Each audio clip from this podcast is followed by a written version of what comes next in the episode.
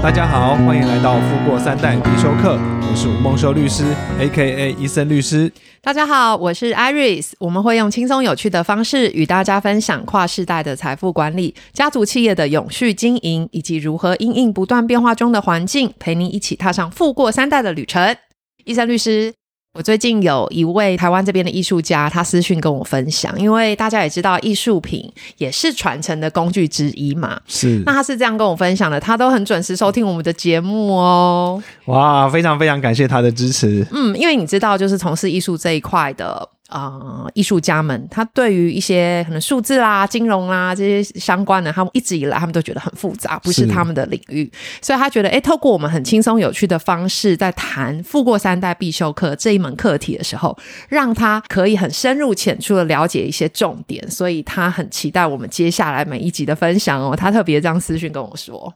哇，真的非常非常感谢他的肯定。嗯，所以我们会持续制作更好的节目，回馈给大家，呃，各位听众们。一定的，嗯，那另外呃，有一位他正在创业，应该说他是一代啦。那其实他现在事业也做得还不错，他也是听到我们的呃富国三代必修课，他也回馈他这边就回馈我说，哎，虽纵使说他不是二代或三代，他等于是一代嘛，可是他在这个时候就先听到我们的富过三代必修课，他觉得可以提前有一些很正确的观念跟提早做布局，所以对他来讲也是非常受用的。他也是跟我讲说，他每次都是很准时收听，很期待我们的新的一集的节目哦。哇，那真的也非常非常感谢他的肯定。好，那今天我们就进入主题，因为上一次第七集的时候，我们讲到说有关于遗嘱这件事情嘛，是那这一集第八集呢，我们就延续遗嘱的这个话题。好，所以我们今天的节目名称是《搞懂遗嘱二三事》，传承一点也不难。医生律师最近有看到一个新闻哦，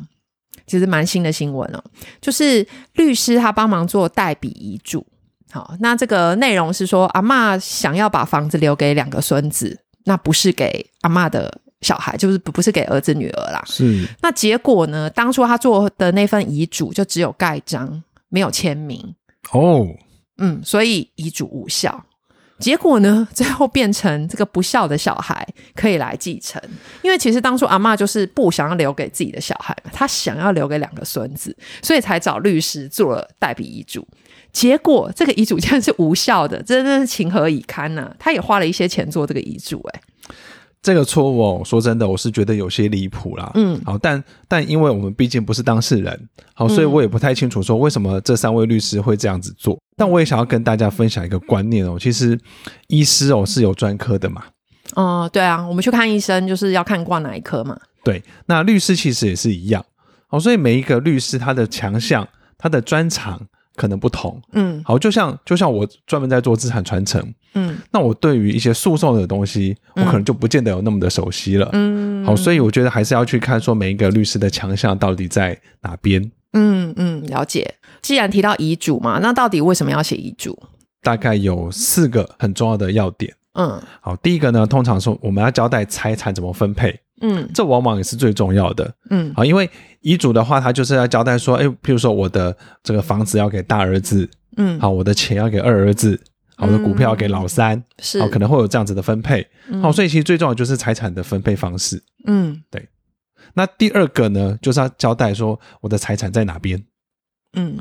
有没有可能我的财产除了就是譬如说像不动产这些是有登记的资产之外，对，我们可能有一些没有登记的啊，嗯，啊，譬如说什么我可能有金条，藏在床底下什么之类的。对对对，我或者我的枕头底下就放了什么、哦什么上百万的现金，嗯嗯，嗯对，又或者是像很多人现在他的财产不会只放在台湾嘛，对，对，因是为的这个财富是没有国界的，嗯所以很多人呢可能也把他的资产放在国外去，嗯，好，可能去买国外的，比如说美股啊，嗯，哎对不对？可能去外面买不动产呐、啊对好，去外面买一些基金啊、保险嗯啊、等等的，都是很常见的。对，那这些东西可能小孩子并不知道说哦，爸爸妈妈有做这样子的一些资产的配置，对，所以在遗嘱里面很重要的就是要交代说我的财产在哪边。嗯嗯嗯那第三个哦，就是有的时候哦人可能会有一些想要特别想要照顾的人嗯哦，举例来说，可能哪一个小孩子哦，可能在他晚年的时候哦，跟他是关系最近的，嗯，最常回来看他，对，对，那有的小孩子可能在国外平常都没有照顾，嗯，那你觉得这时候是不是应该要给在身边的要多一点点？多少都会这样想啦。 嗯所以就是会想要特别想要照顾的人。那当然啦，还记得我们上面上次有一集，我们可能不小心哦在外面有小孩 嘛？对，就是那一个不小心，绝对是不小心的。对，那这个时候呢，你可能想要去特别照顾他嘛？哦，对，所以这时候就要去安排一下说，就在遗嘱里面去安排。嗯那最后一个哦很常见的就是想要跟在世的人说的话，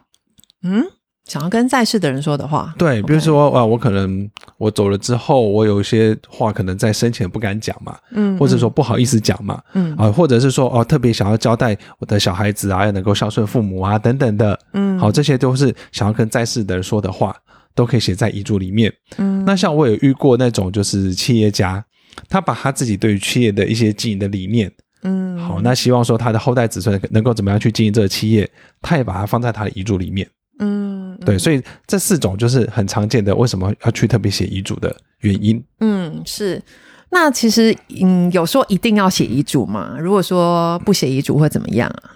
这样会会会不好吗？还是会怎么样的情形啊？其实说真的哦，假设哦你没有上述我们所说这四种需求的话，哦你不写也没关系啦。哦，好，那只是说不写的情况下呢，就是让我们的继承人就按照民法的规定来去继承。嗯，嗯，好，譬如说有三个小孩，好一是个太太，好嗯就四个人去平分嘛，一人四分之一。嗯，嗯，对，那当然，如果说你的财产都是什么现金啊、股票啊，嗯好这种动产的话，其实就很好分配嘛。嗯嗯但是如果你的财产是有不动产的话，嗯那可能就会变成继承人去共有。嗯，那我也跟大家分享哦，其实很多的纷争都是因为不动产的共有而起的。哦，真的，对，很多，嗯然后甚至闹上法院。嗯所以我常常都跟我的这些客户我说，不动产的所有权人哦，越简单越好，嗯哦，尽量避免共有的情形。嗯好，举例来说，假设一个房子今天有四个人共有的话，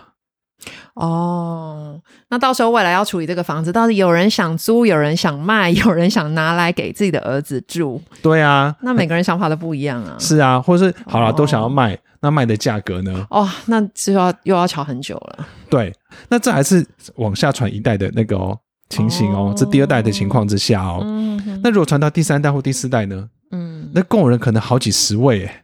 哦，对，因为会越分越越少嘛。对啊，嗯，对，那这时持候要有怎的么处理？人持有的人越来越多。像我们实务上很常遇到，就是啊，可能有传到第三代了，嗯，好，甚至第四代，嗯好，所以呢，这个后代子孙好几十个人，嗯好，那更麻烦的是什么？有的呢还在国外，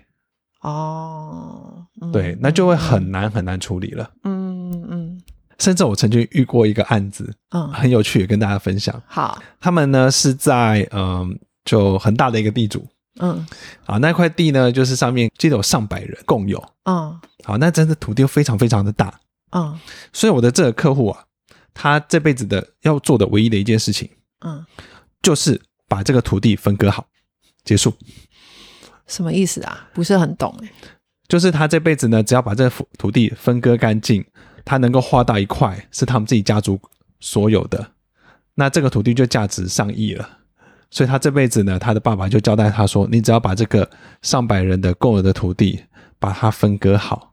这哦，辈你子就说不要功德圆变满成什么几几分之几几分之几，就让每个人都是持有单纯的一块土地，是这个意思吗？对他们现在的持有土地可能就是一百分之四十啊等等的，嗯嗯嗯对，那所以他们现在想要把土地分割，哦，让让每个人都是持有百分之百，对这样要处理的话也比较好处比理较。好处理。哦对，所以我的这个客户，他的爸爸跟他说：“你这辈子把这件事情做好就好 了。嗯，但是其实啊，会不会觉得说写遗嘱好像怪怪的？因为你知道遗嘱就是人走了之后才会生效嘛，”这个写遗嘱啊，上次有跟大家讲嘛，越早开始做越好，对。因为我们说你说有那个客户是三十几岁对对就对就写遗嘱嘛，对。嗯那我自己、哦、我会把遗嘱看成一个叫做财富备忘录，嗯因为很重要的遗嘱就是要去检视一下说自己的财产有哪些嘛。嗯，好，那再来看说怎么分配，啊嗯还要照顾谁，所以我觉得它也是一个很好去检视自己的资产的一个方式。那也可以去检视自己的人生，我的人生到现在，嗯好，那我的成绩是如何？好，那假设我今啊天呃觉得可能还不是很完美的话，嗯哦我有哪些地方可以持续去努力？又或者是说我的人生，假设我发现好像哪边有点遗憾的话，嗯我也可以赶快去做。嗯，对，所以我觉得其实写遗嘱，大家不要把它想的好像很恐怖，交代后事那种感觉，对对对，不用这样想，没有那么严肃的。嗯，都是蛮好的一个观点哦。不过遗嘱一定要找律师写吗？其实这就很像有的人问啊，他生病的时候是不是一定要看医生？哦。哦，生病要不要看医生，就是看你处在哪一国 啦， 然后你有没有健保啊，还是什么一些保险之类的啦，哦，在台湾就可以 看，在国外就不要随便看了，对不对？嗯好，那在另外也有很多人好像就会去上网找资料，花时间去研究。哦对对对对，对会会会，有时候我遇到一些当事人来找我的时候啊，嗯他可能都有做过功课哦，嗯然后就说哦，我之前看过哪个网站上面，然后写什么写什么。嗯当然，我觉得愿意花时间研究是很棒的啦。嗯，可是你怎么样去确定说你找到的这些东西是写的是正确的？对，尤其现在网络上各种资料都都有嘛，资讯来源非常丰富，可是也因为资讯很透明、很丰富，你反而要花更大的功夫去辨别真假以及合不合自己用嘛。是啊，现在不怕找不到东西，是对怕找到错的东西嘛对，。没错，我常常跟客户说，如果今天感冒了，嗯你自己去买药吃嗯啊，，也有可能会治好嘛。对，但是有感冒症状，是不是就等于是感冒？未必啊，未必哦，有可能是其他的一些原因哦。是，所以我永远信奉一个道理，就是专业一定有它的价值在。嗯嗯所以我常常会跟很多人说，如果你今天都要做了，嗯哼，那就把它做好，嗯那就当然找律师来帮忙写。嗯，对，要不然就不要写嘛。你既然要做了，当然就是要找专业的。对啊，那假设你今天写了，然后做不好的话，反而可能引发一些更多的纷争出来嘛。哦，就像我们前面分享那个新最近的这个新闻一样嘛，找了律师写，结果这这个遗嘱无效。对啊，好，那我只能说这个律师可能疏忽了啦。嗯，所以其实我们每次在做遗嘱的时候，我们这都非常非常小心。你知嗯道为什么吗？因为这个不能重来的。对，嗯对，没错。所以延续到这一题啊，那市面上的律师这么多，我们就要讲务实一点嘛。那请医生律师写遗嘱，跟别的律师有什么不同吗？哇，这是很棒的问题耶！嗯其实，在资产传承哦，它包含了财务规划、嗯税务的规划、嗯，资产的分配，还有如果是家族企业的话，还有传承的布局，你的是，企业布局。嗯所以写遗嘱是其中的一部分。嗯嗯所以，我们在写遗嘱之前，一定会先盘点所有的资产嘛。对，前面刚刚就说这是一个财富备忘录，可以解释自己的理财结果。嗯嗯好，所以在这个时候呢，我们也会去协助当事人去做全盘的考量跟规划。嗯我们去帮他看说，哎，那你的你的财务上面有没有机会可以再增加更多的财富？嗯税务上面是不是可以去少缴一点不必要的税？嗯在资产分配上面，要怎么样能够去做到你的资产的安全？嗯，好，是我把财产全部放在台湾呢，还是可以配置一些到国外去？像我之前遇到一个很有钱的当事人，他是在癌末的时候才来找我做资产传承，但这个时候因为他已经癌末了嘛，嗯哦，所以我能够帮忙他的就只有写遗嘱，嗯所以我也会跟我的这些客户们说，我说时间，嗯，时间是我们最好的朋友，哦对，好，不管是你要做节税啦，你想要放大资产啦，做一些布局啊，其实都需要时间。嗯所以如果可以越早开始做资产传承的话，那个效果会越好。嗯，所以我们每个人都是要把握时间，善用时间。对，没错。哎，那医生律师，嗯因为我们已经谈了两集都是有关于遗嘱的嘛，嗯可是感觉是不是还有一些遗嘱要注意的地方啊？